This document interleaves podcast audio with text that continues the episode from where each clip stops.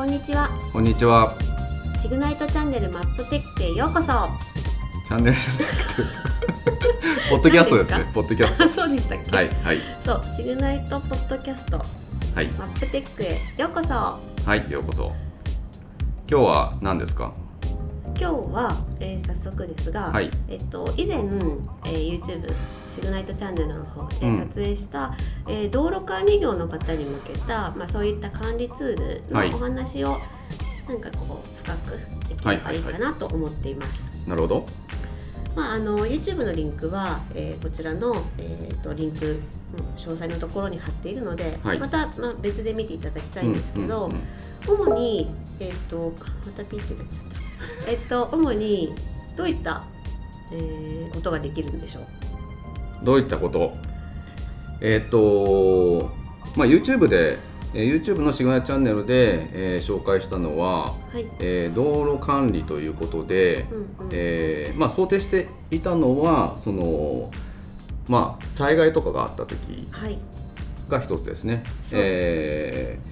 まあ、落石があったりですとか、えっと転石があったりですとか、はい。まあ、そういったところの、えー場所を、えー地図上で登録して、でそこがまあ通行止めになってるとですとか、はい。えーちょっと通行注意な状態になってるですとか、まあ、そういったものをまあ表示させるような、えー仕組みでやりましたよね。そうですね。そのやっぱ災害時の時って、うん。道路の状況ってなかなか分かりづらい。か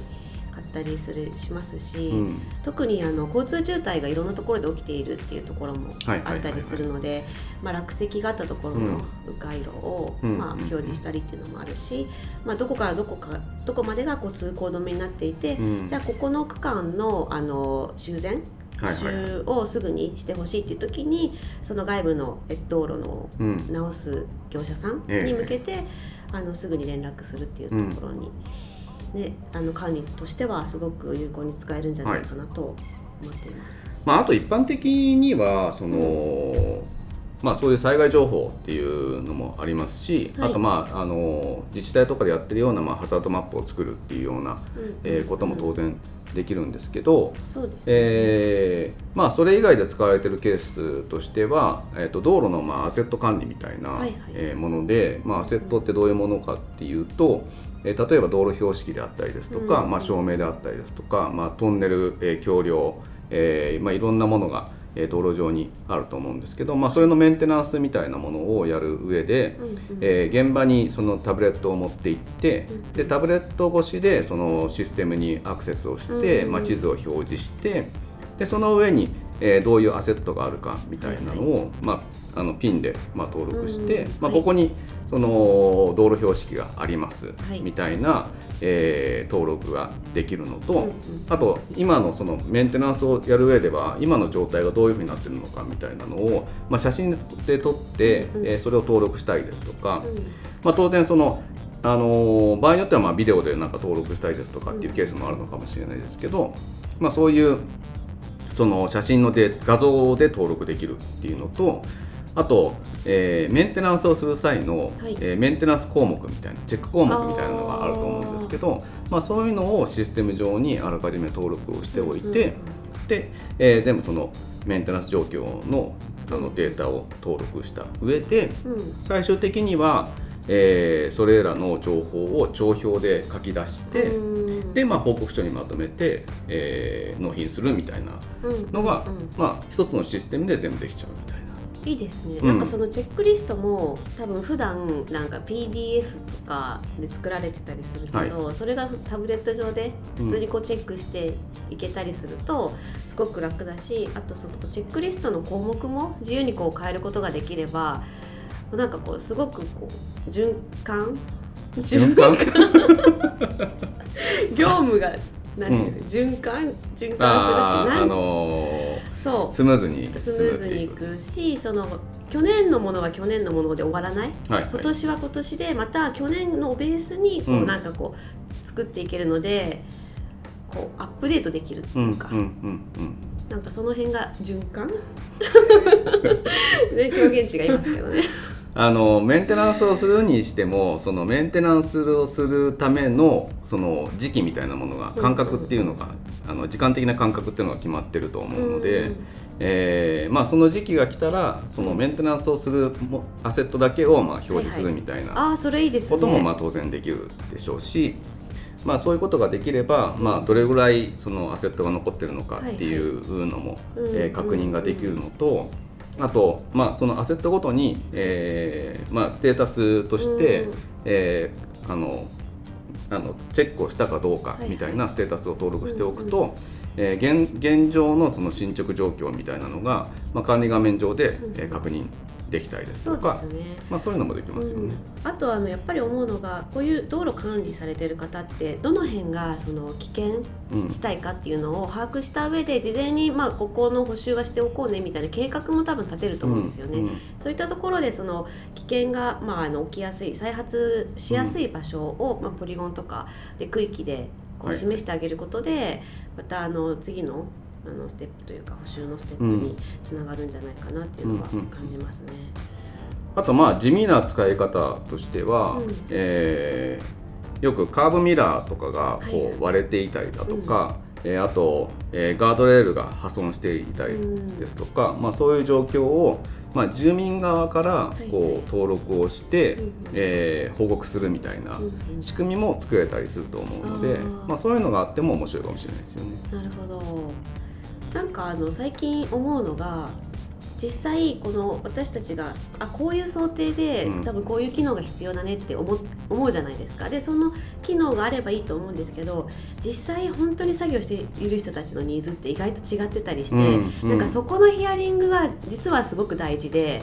そこは知りたいところですよね。そう本当にうん作業している人たちからすると、うんうん。いや実はこういったところが肝心なんだよって、うん。ここが欲しいんだよっていう、うんうん。なんかそこのポイントがなんか知る機会があればいいなとかって思うので、うん。ぜひこのポッドキャストをお聞きの皆様の中に。えどういうこと？その現場の そう現場の人に。現場の人がいたらいろいろとこそう。う情報提供してほしいっていう感じ、うんなんか知りたいなと思って気軽になんか問い合わせに「いや本当はこの機能がいいんです」みたいな。のでも全然いいしなんかそういった声ってすごく重要だなって思うので、なんかぜひ聞いてみたいなって思います。もちろんそのなんか僕出演してもいいですよみたいな言ってくれくださる方いたらすごく嬉しいんですけど。確かに、ねそう、うん。まあ、管理されている立場の人とやっぱりその現場であの動いている人たちっていうのもやっぱりその使う機能も全然変わってくると思うので、うんうんうんそれをまあ一緒に使えるっていうのがまずは一番便利なうんまあ確かに。今あの我々の方で、まあ、勝手にやってみたシリーズで、YouTube で、まあ、あご案内しているものってああくまでも我々の想定の範囲の中でやってるものなのでえー、とそれ以外にその当然いろんな機能が必要だったりですとか、まあ、そういったこともあると思うので。はいまあ、そういうので、まあ、こういった機能があるとその現場としては楽だよみたいなのがうんうん。あるといいですよね。いいですね、うん。確かに。まあ、ただ基本的にはあの現結構その調査業務って、うん。あの今もまだ紙でこうやって、ね。えー記録して、うん。でそれでまた事務所に戻って、はいはい。えーそのデータを今度はあの紙からそのデータに起こし直して、うんえーデータベース化して、えー、Excel とかでまとめたりとかして、まあ、写真とその関連付けたりだとか、えーっていう業務がまだまだあるとは思うので。そうね、まあ、そういったものも、まあ、こういう1個のシステムで全部完結するよっていうものがあると、まあ、非常に、えー効率的にはなりますし、そのげ現場からその事務所に戻ってあ戻った後あのーしなければいけない作業というのを、まあ、減らすことができるので、うんまあ、そういう意味ではコスト的にもコストダウンが図れると思うので、えーまあ、ぜひその現場の方でこう活用できるような、そうえシステムに、うん。えー作っていきたいなっていう感じですよね。はい一個多分その私が思う、えー、と実際、まあ、使いたいと思っている人たちの懸念事項としては、その情報帳票の形式が多分その県とか市とかあの請け負っているところによって、はいはいはい。決まってるフォーマットが決まってるから、ななかなかそのうん。買いにくいんだよっていうところがあると思うんですけど、えっと、システムとかそういう帳票にすごくこうマッチさせて、あのいくらでもカスタマイズできるっていうところは多分知っておいていただきたいなと思っていて。そこをねちょっと私アイデアあるんですけあどそうなんですか。あのーそこでやっぱり今まではその PDF に書き出したりだとか、えーまあ、書き出すというのはシステムからね、はいはい。システムから PDF に書き出したりだとか、えーシステムから Excel に書き出したりだとか、えーっていうケース我々何度もやってきたと思うんですけど、まあ、そういうところで言うとあらかじめそのフォーマットっていうのを決めておいて、はい。でそれをシステムに登録しておかないと、なかなかそれができなかったはいはいんですけど、えーそこをできればあの Google のあのスプレッドシートはいはい。を使って、うん。スプレッドシートの、えーこの A1 のセル、えー A2 のセル、えあーこのセルに対して、えーどのあの値を書き出すかみたいなのを、えー管理画面上でこう設定できるように、えーしてあげたら、えーもう独自のフォーマットで、えーデータを吐き出すみたいなのがえーできそうな感じがしてるんですよ。だからそれをねあのちょっと作ってみたいそれいいですね。思っていて。じゃあ勝手にやってみた帳票を書き出すスプレッドシートみたいな そんな感じですか、うんそれいいですね、だからそういうのができるとあのまあと毎回毎年その帳票が変わったりだとか、したとしても、うん。それがお客さん側で、対応できると。お客さん側で対応できるのがね、嬉しいですよね、うん。特にそのスプレッドシートってエクセルだしみんな多分使い慣れてると思う、うん。いや今日一のアイディアじゃないですか。